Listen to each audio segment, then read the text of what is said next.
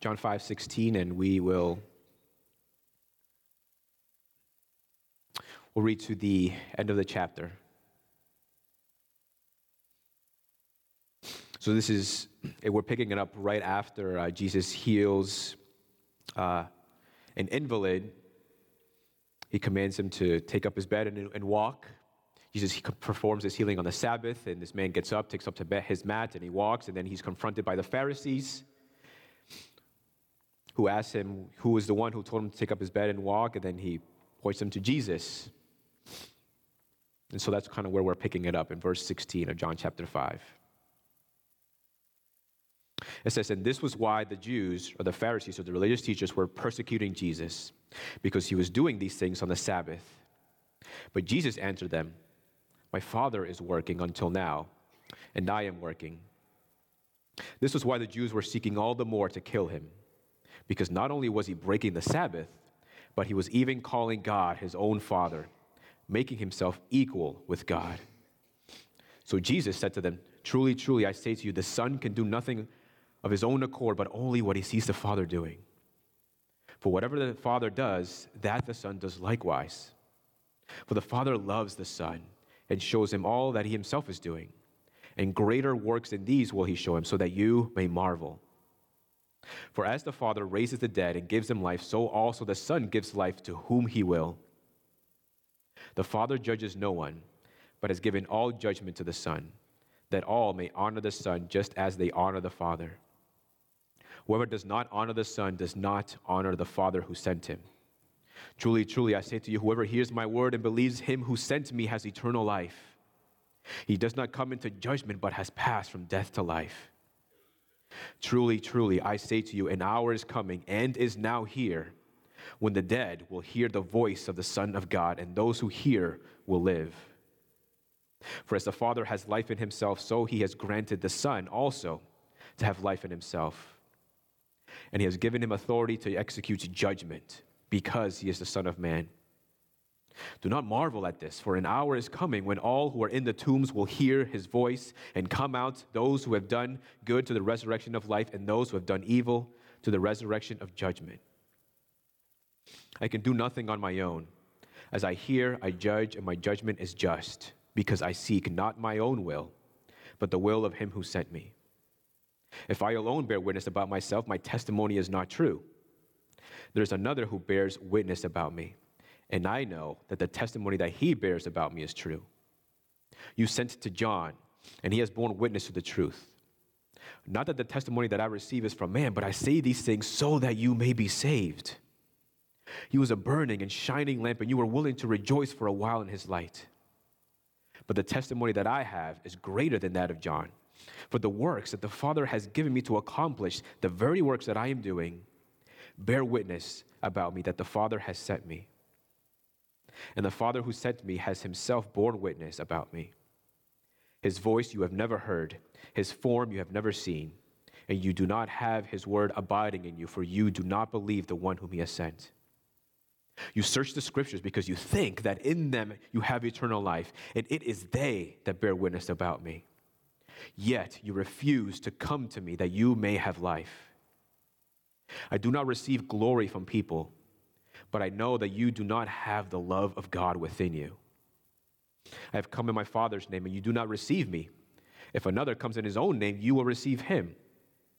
How can you believe when you receive glory from one another and do not seek the glory that comes from the only God?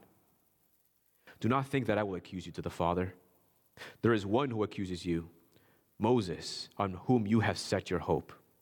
For if you believed Moses, you would believe me, for he wrote of me. But if you do not believe his writings, how will you believe my words? This is the word of the Lord. Let's pray.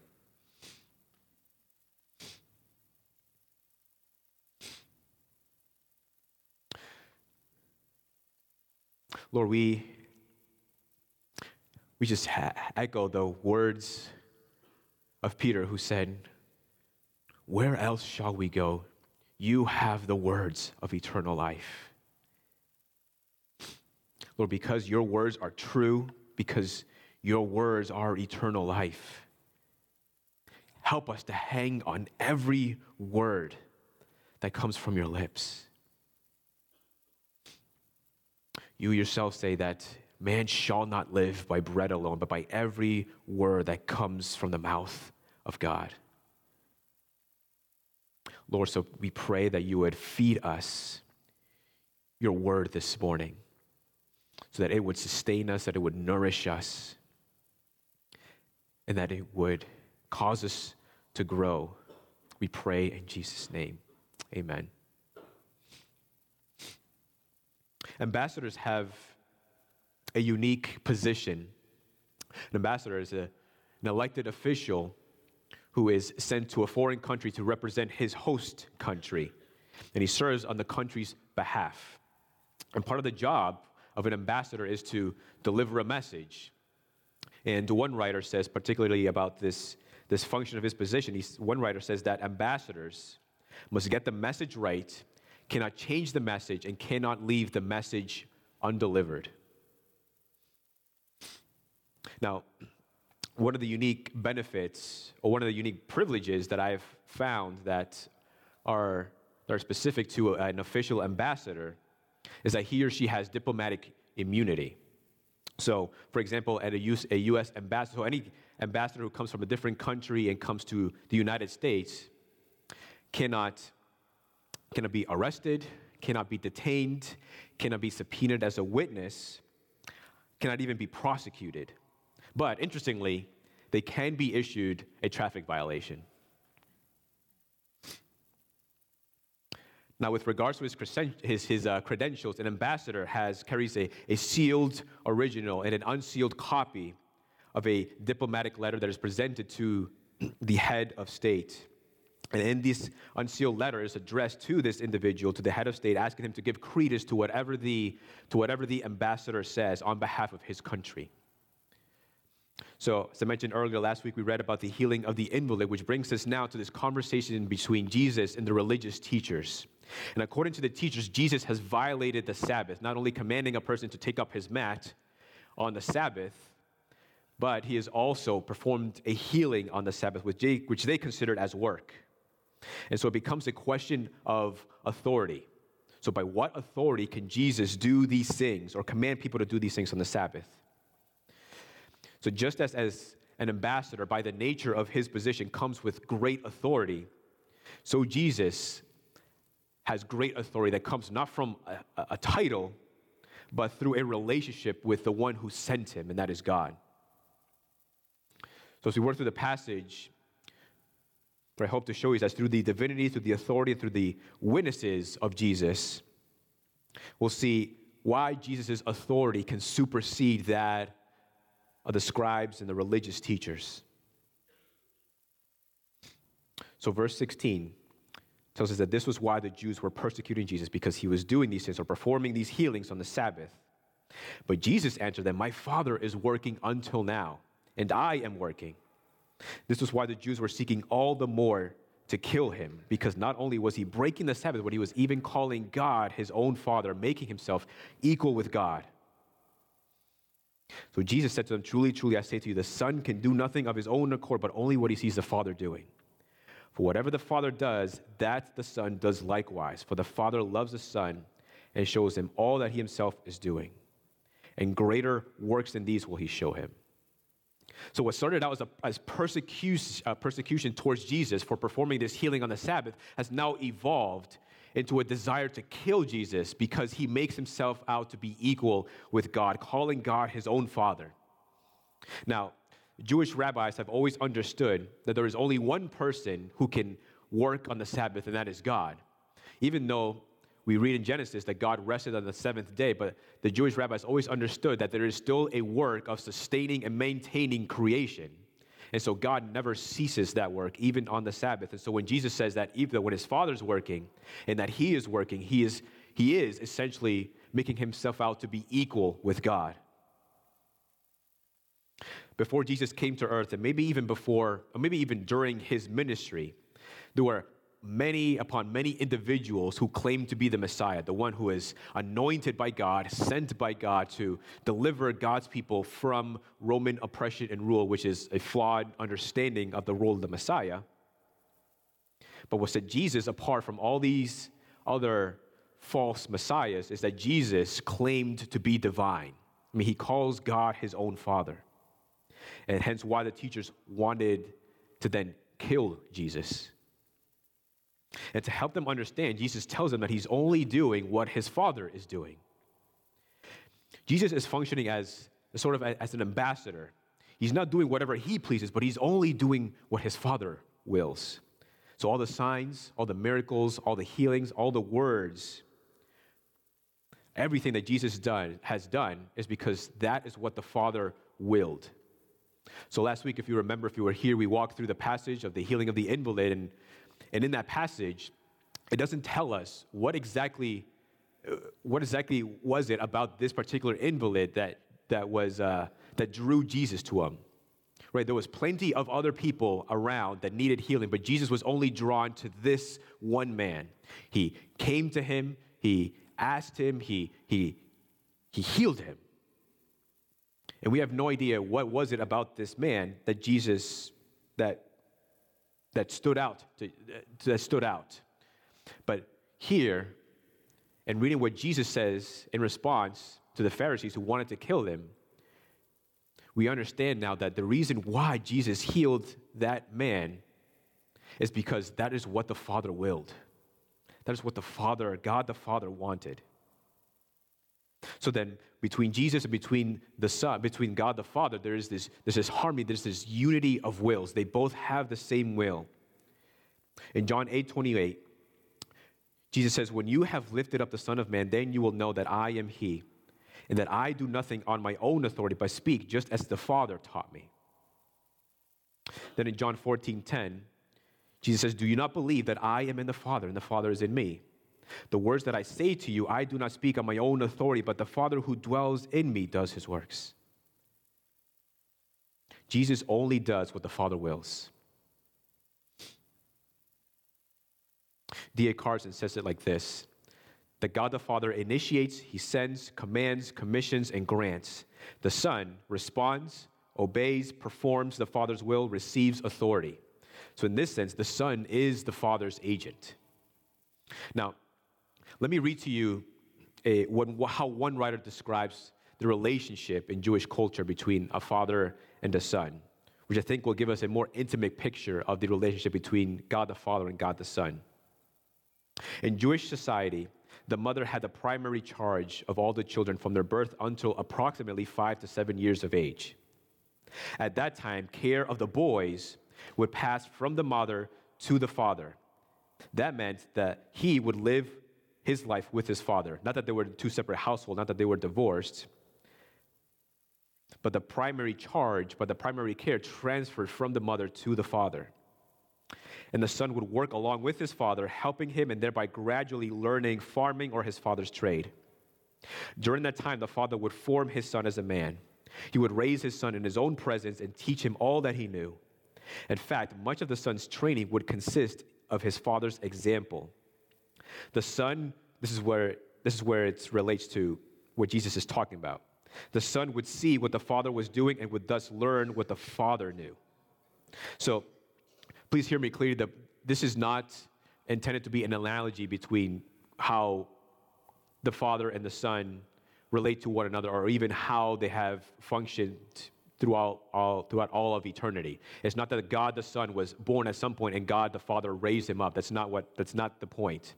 But the point, I'm, the reason why I'm reading that to you, because I think it helps to show the unique relationship between the Father and the Son. Just as in Jewish culture, the Son would be raised by the Father, and the Son would learn the trait of his Father and would learn from exam, from his example. He would only do what his Father's doing. So Jesus says that he only does what the Father does. That there's not two separate persons, there's not two separate, well, there are two separate persons because God the Father and God the Son, but there's not two separate wills. One will, because Jesus is only doing what the Father desires and what the Father wants him to do.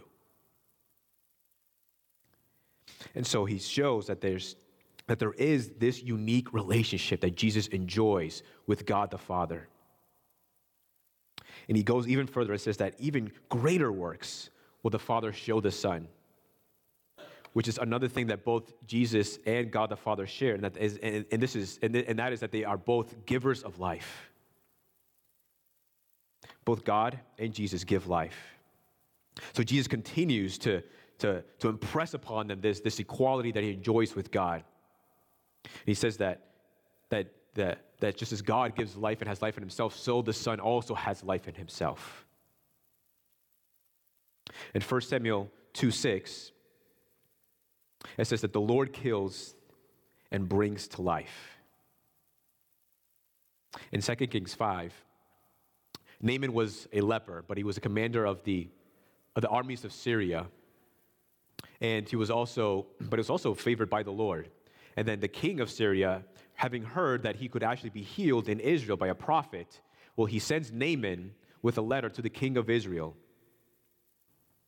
And in the letter, it says in Second Kings five six, and he brought the letter to the king of Israel, which read, "When this letter reaches you, know that I have sent you Naaman, my servant, that you may cure him of his leprosy." And when the king of Israel read the letter, he tore his clothes and said, "Am I God to kill and to make alive, that this man sends word to me to cure a man of his leprosy?" So the king of Israel is baffled. He says, "Am I God to be able to kill and to bring to life, that I could have the power to cure this man of his leprosy?" The answer is no, I don't have the power. But they've understood that God is the only one who can give life. So Jesus is saying, I also can give life because that's been granted to me by the Father. Jesus is making himself out to be equal with God by his, able, his being able to give life to whom he wills. Remember, Jesus, when we read in John three, right, the, the, the story of the Samaritan woman, Jesus offered her eternal life and gave her eternal life and to the villagers. John three sixteen, "For God so loved the world that he gave his only son, that whoever believes in him should not perish but have everlasting life." Jesus gives life. He gives spiritual life. He gives eternal life to those who choose him, to those who follow him. Not only that, but he gives physical life. I mean, later on, we'll see that Jesus resurrects people to new life. But he gives physical life, and we can't help but remember the story of Lazarus, right? Lazarus was dead for four days, and Jesus comes and he says, "Lazarus, come forth." And suddenly Lazarus comes out of the tomb and he's alive. Jesus says in eleven twenty-five, in John eleven twenty-five, "I am the resurrection and the life. Whoever believes in me, though he die, yet shall he live, and everyone who lives and believes in me shall never die." Do you believe this? Do you believe this? Jesus is the author of life. Jesus gives life. Jesus gives eternal life to whomever he wills, and he has given it to those who believe and trust in him. He gives eternal life.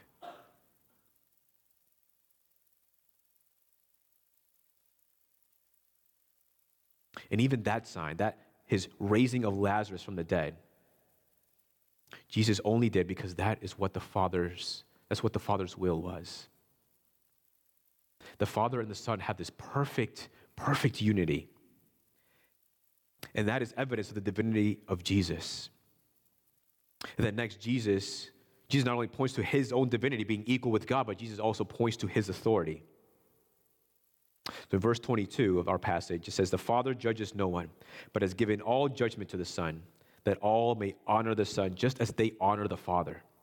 Whoever does not honor the Son does not honor the Father who sent him. Truly, truly, I say to you, whoever hears my word and believes him who sent me has eternal life.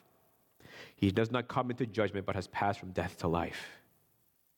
Truly, truly, I say to you, an hour is coming and is now here, when the dead will hear the voice of the Son of God, and those who hear will live." An ambassador is considered almost equal to the one who sent him, and also shares in a high level of authority, and it is an authority that is granted to him by the one who sent him. So then, continuing in his response to these religious teachers, Jesus claims to have an authority of God. And he claims to have this authority because this is an authority that has been granted to him by God. God is the one who gave it to him.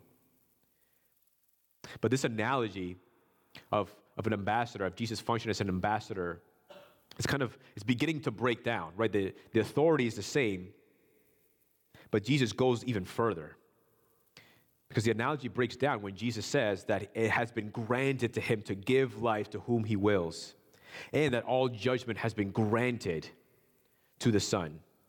And for what purpose? It's so that all may honor the Son, so that all may honor Jesus Christ. So God the Father has not only transferred authority to his Son to judge, but he has also made it so that Jesus is the main focus of all glory and worship, of all honor.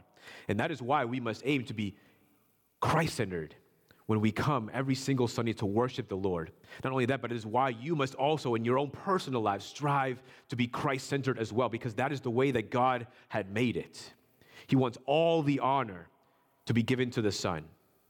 And God, so God shows himself to be Christ-centered by making Jesus the pinnacle of our worship and all the honor and all the praise. And God shows himself to be God-centered when he lifts up Jesus Christ to be the focus of all honor, because there is no way that we can honor God apart from honoring the Son.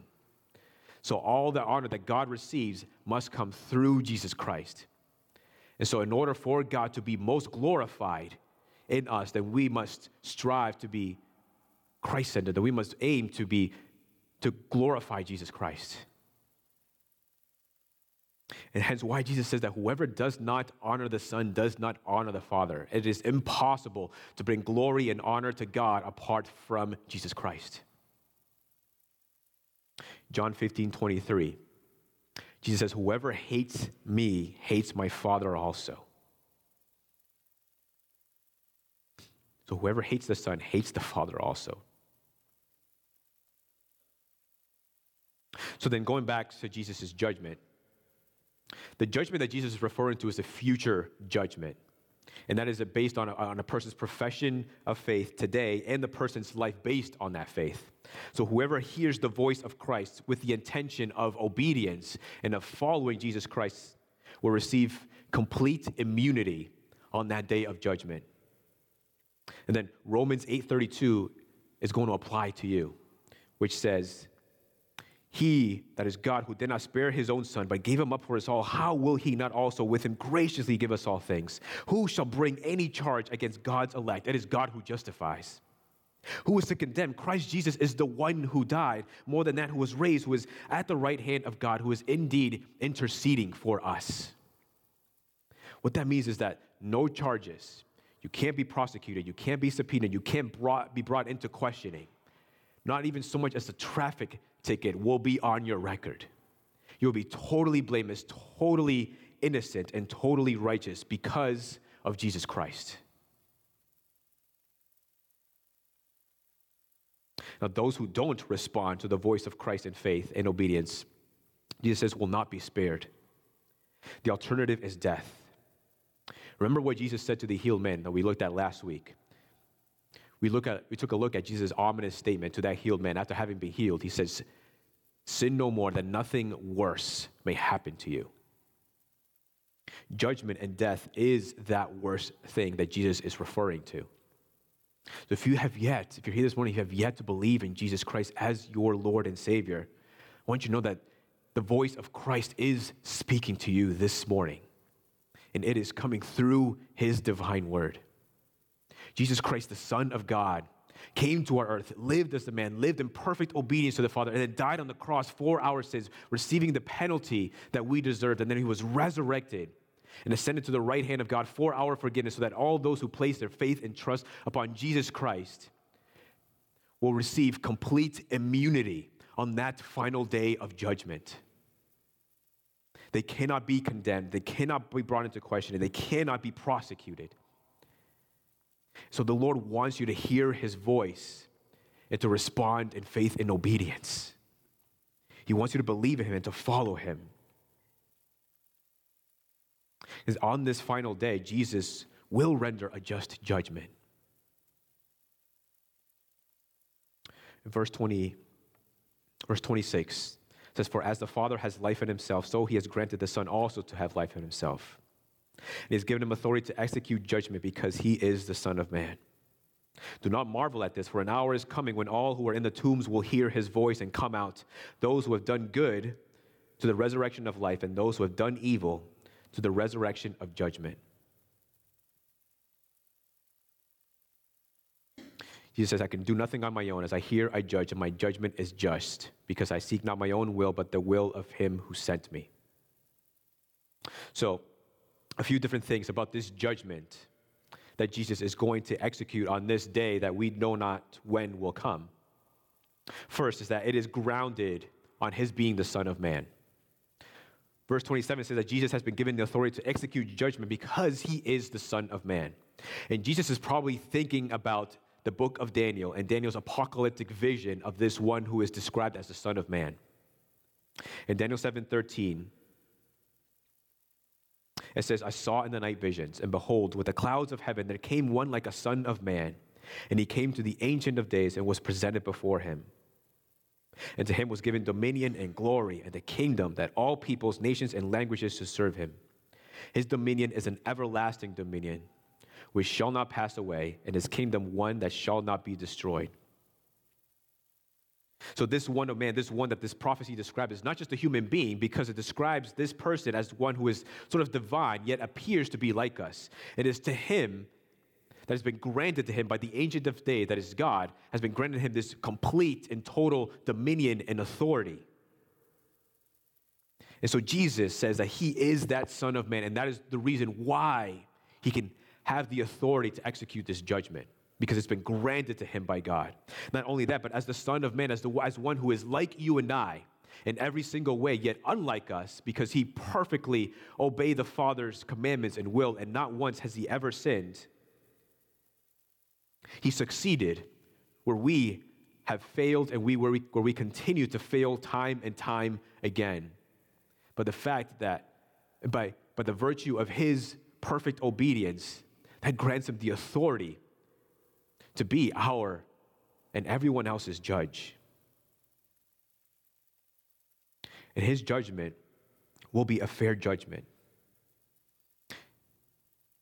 In the end, there will be a resurrection of life and a resurrection of death. And the work that one has done will determine where that person ends up for their final destiny. Right? And, but the, we need to be clear, because we understand that this Bible teaches that that we are saved by faith alone, apart from works, right? It's not our works that save us. It's our faith in Jesus Christ that saves us. And so what is this, all this talk about being that, about our being resurrected to life or death, depending on good works or depending on evil? Now, yes, right, the Bible teaches that we are saved by faith alone, apart from works. But if we also take, for example, the book of James, which says that that faith, which which the book of James affirms that we are saved by faith alone, but it says that it is a faith that is never that never remains alone, then what Jesus means is that those who will be resurrected to life are those who place their faith in Jesus, and their life bears fruit of that genuine faith in Jesus Christ. While those who never professed, professed faith in Christ will be resurrected to an eternal death. So in short, you might say that Jesus will judge according to one's good work of a genuine profession of faith. Further, in the end, Jesus, Jesus will only be mediating the Father's will. And that also makes it a just judgment. Remember that Jesus' will is not to do his own thing, but to do the will of him who sent him.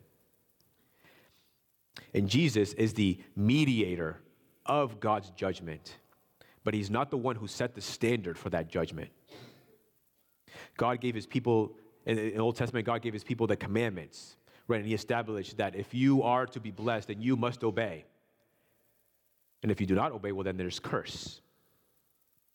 And now Jesus has come, not to abolish the law, but to fulfill it. And so Jesus co- completely and perfectly fulfills the commandments of the Lord.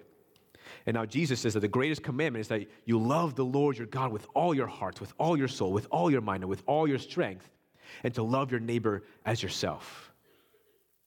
And the only way to love the Lord your God with all your heart, soul, mind, and strength, and to love your neighbor as yourself is to do it through the Son, through faith in Jesus Christ.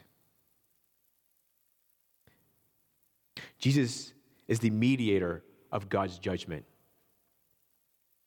And lastly, and Jesus just continues to point to his to his equality with God by pointing to his divinity, by pointing to his authority that is granted to him by God, to execute this judgment, to give life.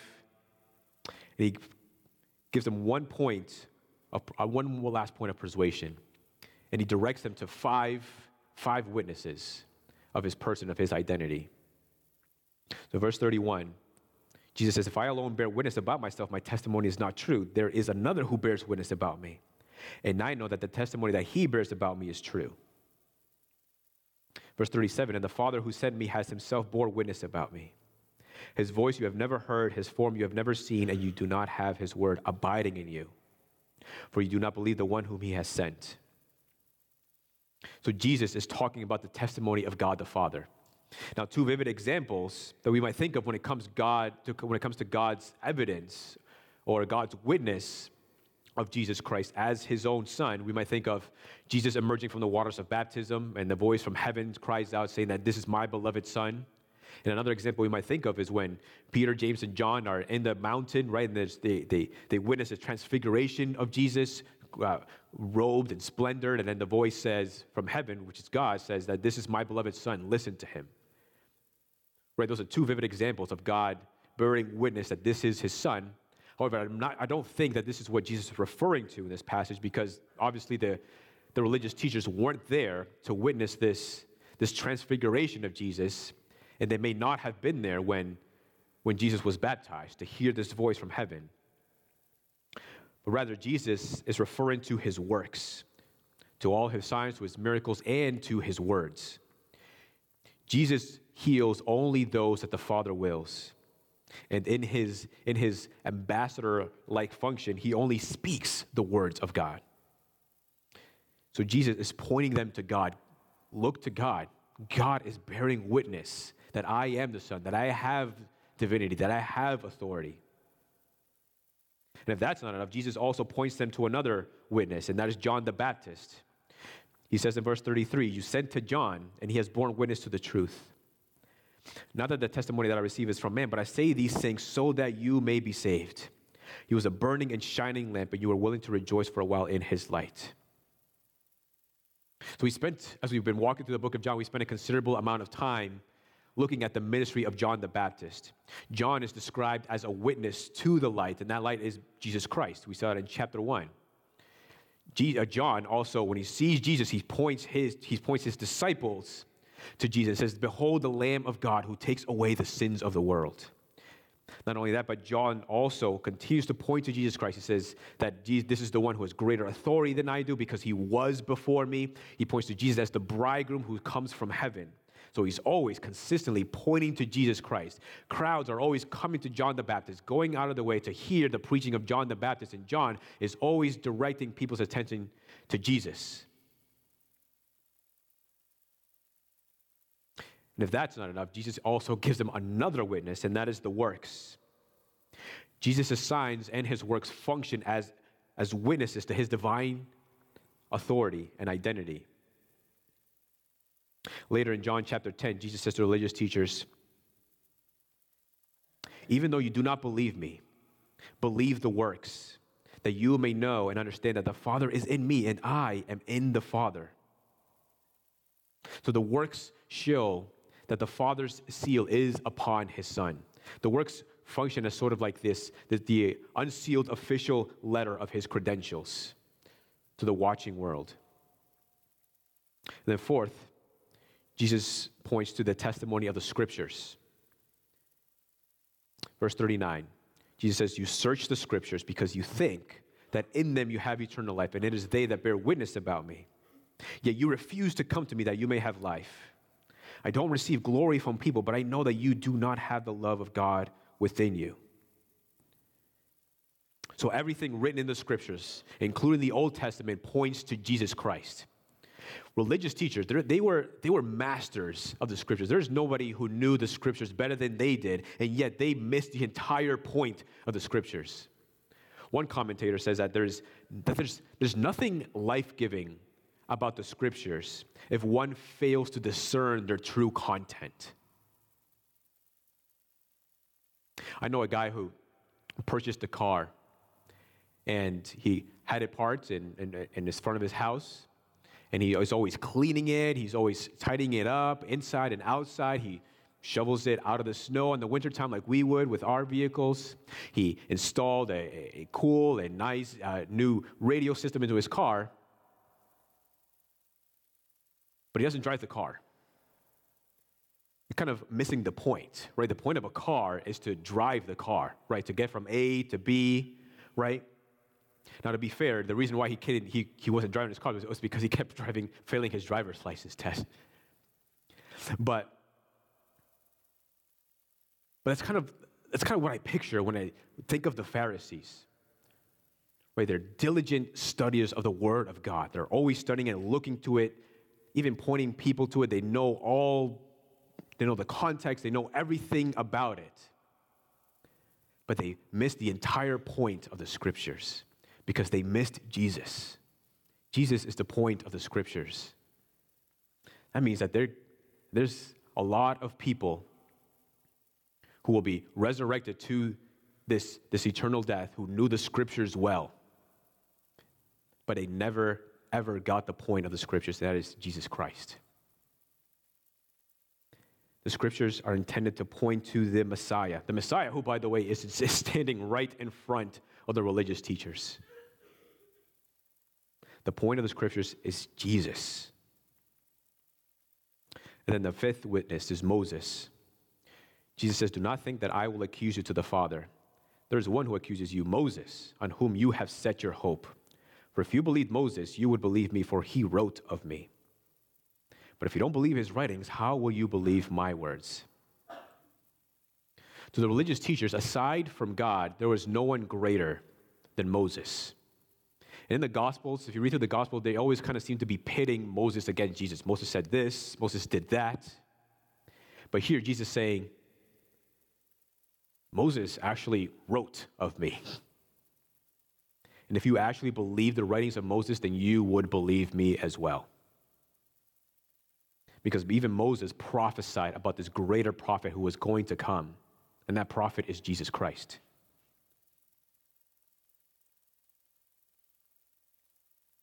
And hence why he tells them that you do not have the love of God within you. You don't love God. Because if you loved God, then you would love me also.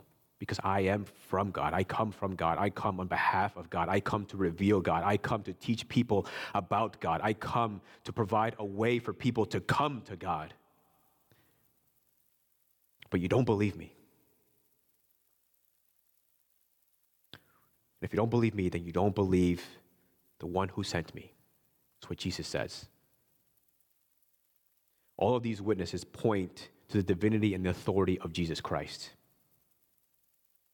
Now, describing Jesus' ambassadorial role, kind of the, the similarities and the differences, here's one other passage that you should consider.